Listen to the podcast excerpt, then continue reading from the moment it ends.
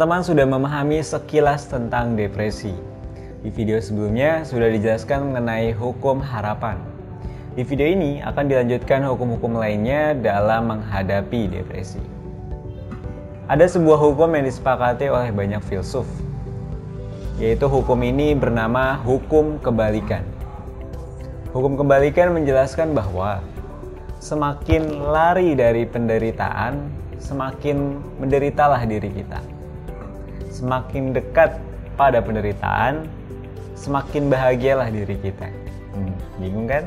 Misalnya, jika kita lari dari sebuah pekerjaan, muncul dalam hati akan bayang-bayang rasa takut bertanggung jawab. Mungkin juga rasa takut gagal akibat kita menunda pekerjaan itu dan rasa teror ketika menghadapi orang yang memberi amanah. Berbeda ketika kita berbesar hati menderita dan menyelesaikan pekerjaan.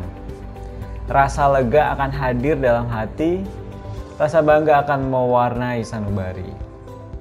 Selain itu, kita akan dihargai karena tugas itu tuntas dan selesai. Maka, ketika ada tantangan hadir, ketakutan menyeruak dan rasa ragu muncul. Hadapi. Hadapi dengan besar hati. Sekali lagi hadapi. Hadapi dengan sekuat diri. Hadapi. Hadapi dengan gagah berani. Setelah semua selesai, kita akan kaget dan bangga atas diri ini. Jangan lari, karena lari akan berakhir dengan menyakiti diri sendiri. Hukum yang saya jelaskan berikutnya adalah hukum berpikir positif. Para ilmuwan menunjukkan bahwa manusia cenderung pesimis dibanding optimis. Pikiran-pikiran yang bersifat negatif membanjiri pikiran. Pikiran negatif ini menenggelamkan dan membungkam pikiran-pikiran positif. Pikiran negatif hadir layaknya fobia yang sifatnya irasional. Pikiran negatif hadir untuk mencela diri, pikiran negatif hadir untuk mencela orang lain. Pikiran negatif juga dapat mendorong kita melakukan keburukan. Ayo hadapi pikiran negatif ini. Beranikan diri dan jawablah semua pikiran negatif yang hadir.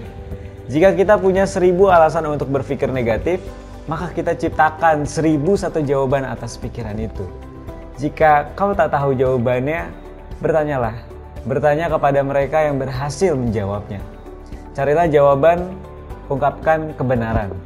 Jangan lari, Jangan memendamnya. Jawablah semua keraguanmu. Kelak, jawaban-jawabanmu itulah yang akan mendewasakanmu. Hukum berikutnya adalah hukum keterbatasan. Ada sebuah kisah. Terseduh-seduh seorang pawang gajah bercerita. Para gajah yang ra ia rawat gagal selamat dari sebuah kebakaran besar. Hari itu, asap berkobar di dalam kandang sang pawang segera membuka pintu kandang. Ia berharap para hewan segera berlari keluar. Namun, para hewan tak kunjung pergi. Mereka terbiasa dituntun keluar kandang. Mereka tetap menunggu sang pawang kembali. Hingga akhirnya meregang nyawa di dalam kandang yang terbuka. Sekarang, kita hidup dalam sebuah kesulitan. Pasti ada tantangan di depan mata yang menyilaukan pandangan Pasti ada seribu alasan yang berusaha menghentikan langkah, menciptakan ketidakyakinan dalam diri, mendorong rasa takut akan sakit dan gagal.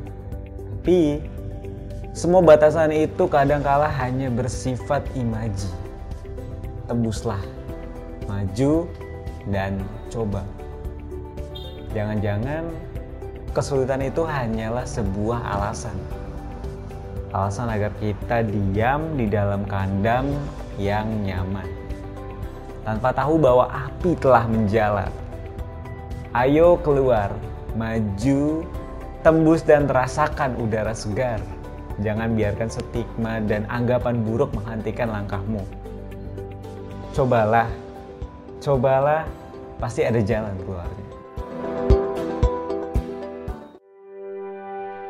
Terima kasih sudah menonton dan mendengarkan program Generasi Z. Bagi kalian yang suka dengan program Generasi Z, silakan like, komen, dan subscribe di channel YouTube Reaksi Indonesia. Serta juga kalian bisa menfollow Generasi Z di Spotify. Oke, okay, see you next time everyone. Stay healthy and bye-bye.